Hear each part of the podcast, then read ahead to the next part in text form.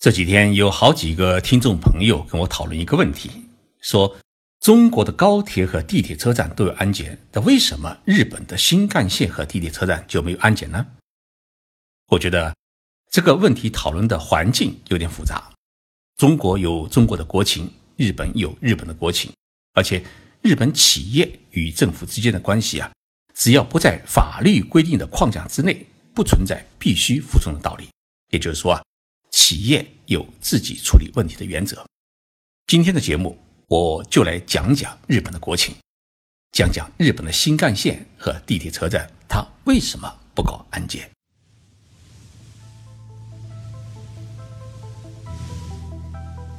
任你波涛汹涌，我自静静到来。静说日本，冷静才能说出真相。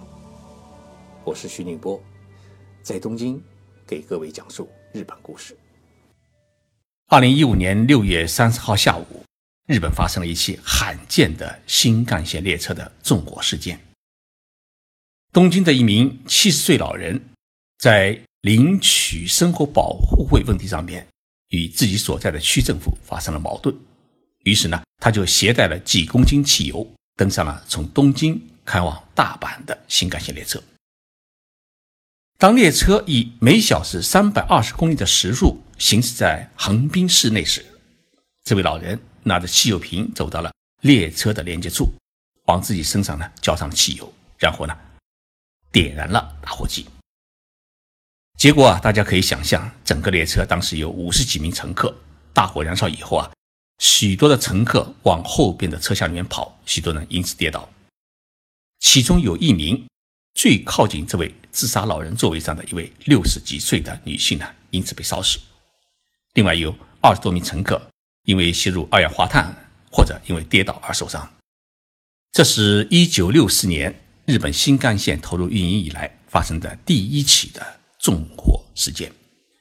这一事件发生以后啊，日本的国土交通省，也就是日本的国家交通部呢，紧急下令。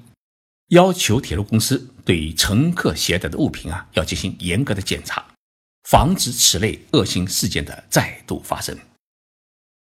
那么，对乘客携带的物品实行严格的检查，最好的办法自然像机场那样实行安检。但是，铁路公司对于在车站内设置安检设备、对乘客实施安检提出了强烈的反对意见。铁路公司为什么要强烈反对？他们的理由有这么三条：第一，这起纵火案是新干线列车投入运营半个多世纪以来发生的唯一的一起的纵火案，这说明啊，发生的概率很低。如果为了这么低概率的犯罪案而对所有的乘客实行安检的话，会对乘客的人格造成伤害。第二，东京车站站台是上下四层，是连接整个日本东西南北的最核心的枢纽车站。有二十多条新干线、城际铁路和地铁在这里交汇。为了保证乘客的进出便利，东京车站的检票口就多达十八个。如果在十八个检票口全部要设置安检设备的话，铁路公司至少要投资两百亿日元，大约是十二亿五千万人民币，而且每年还需要动用大量的人力物力进行管理和运营。铁路公司啊。这将不得不需要提高车票来抵消这种成本的支出，对乘客的利益将会带来伤害。第三，东京车站一天的进出的车次是达到了四千次，客流量呢是一百二十万人，这么多的人要实行安检的话，物理上面来讲是不现实的。它不仅会耽搁许多乘客的乘车，造成大量乘客的拥堵。而且也无法保证新干线和城际列车的准点安全，会导致整个车站的管理运营出现瘫痪。鉴于以上三个原因，东日本铁道公司呢拒绝了政府的要求，但他们只答应不断的提醒乘客不要携带危险品上车，如果发现危险品的话呢，要及时报告车站工作人员和乘务员。确实，从那一起纵火案发生到现在，已经过去两年。日本全国的列车上没有再发生过一起纵火、杀人、殴打等恶性事件。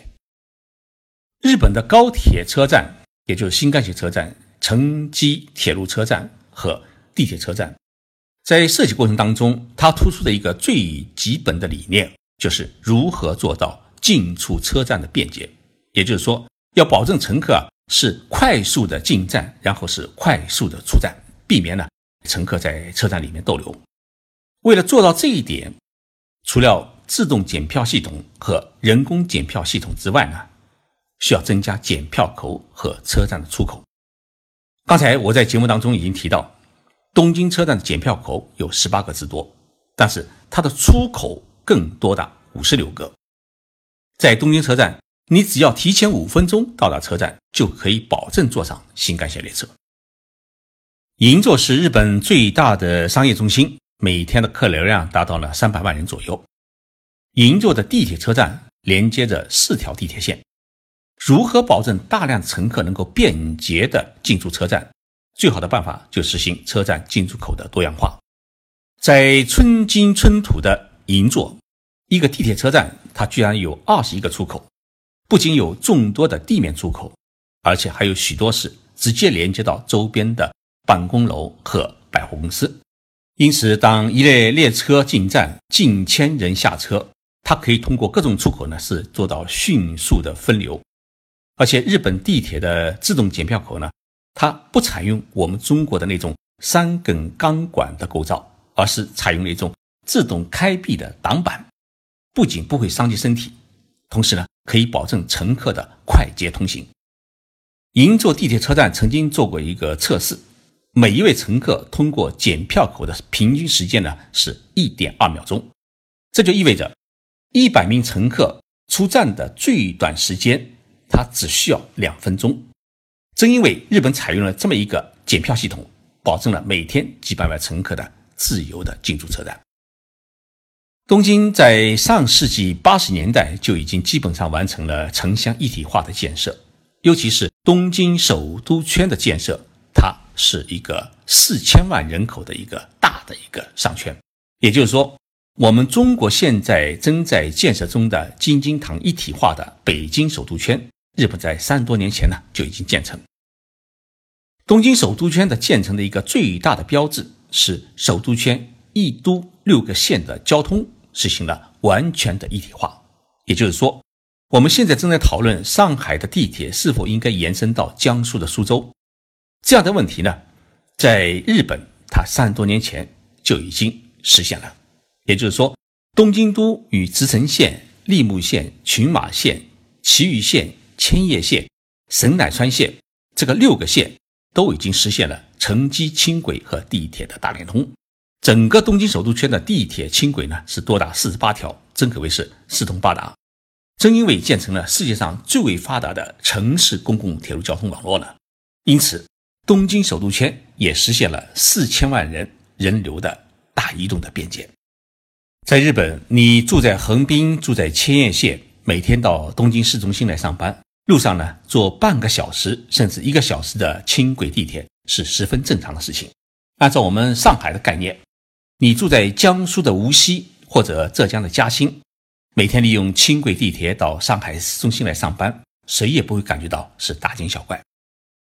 目前呢，每天从周边城市到东京市中心来上班的人呢，是达到了六百万人。这六百万人都不是开私家车来上班的，都是利用。地铁轻轨来上下班的，如果每一个车站都实行安检的话，那么整个东京首都圈也就会陷入瘫痪，因为车站是多达一千八百多个。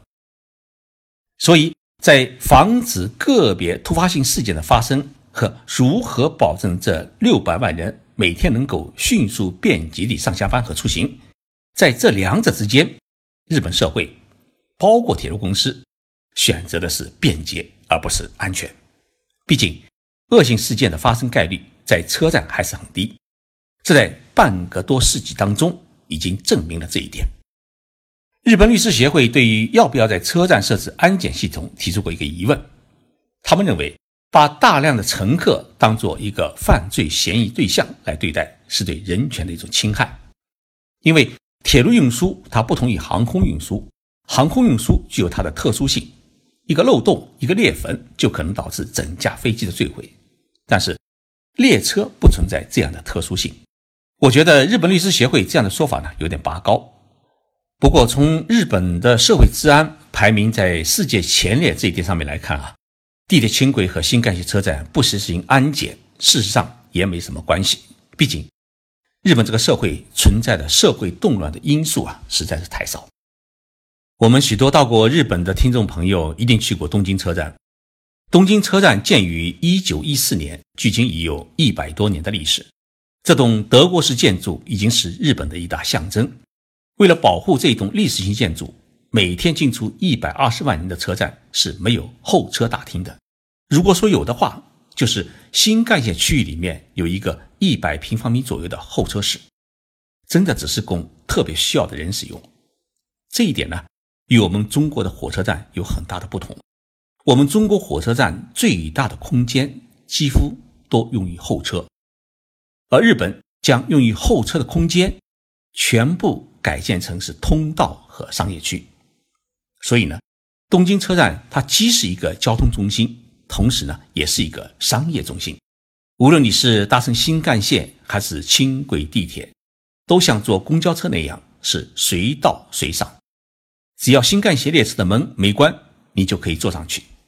所以呢，提前五分钟到车站是能够坐上五分钟之后出发的新干线。便捷是日本车站的管理核心，而这一核心的基础是日本社会良好的秩序和社会治安。这几天东京啊是特别的热，白天气温都已经超过了三十五度，暑假已经开始。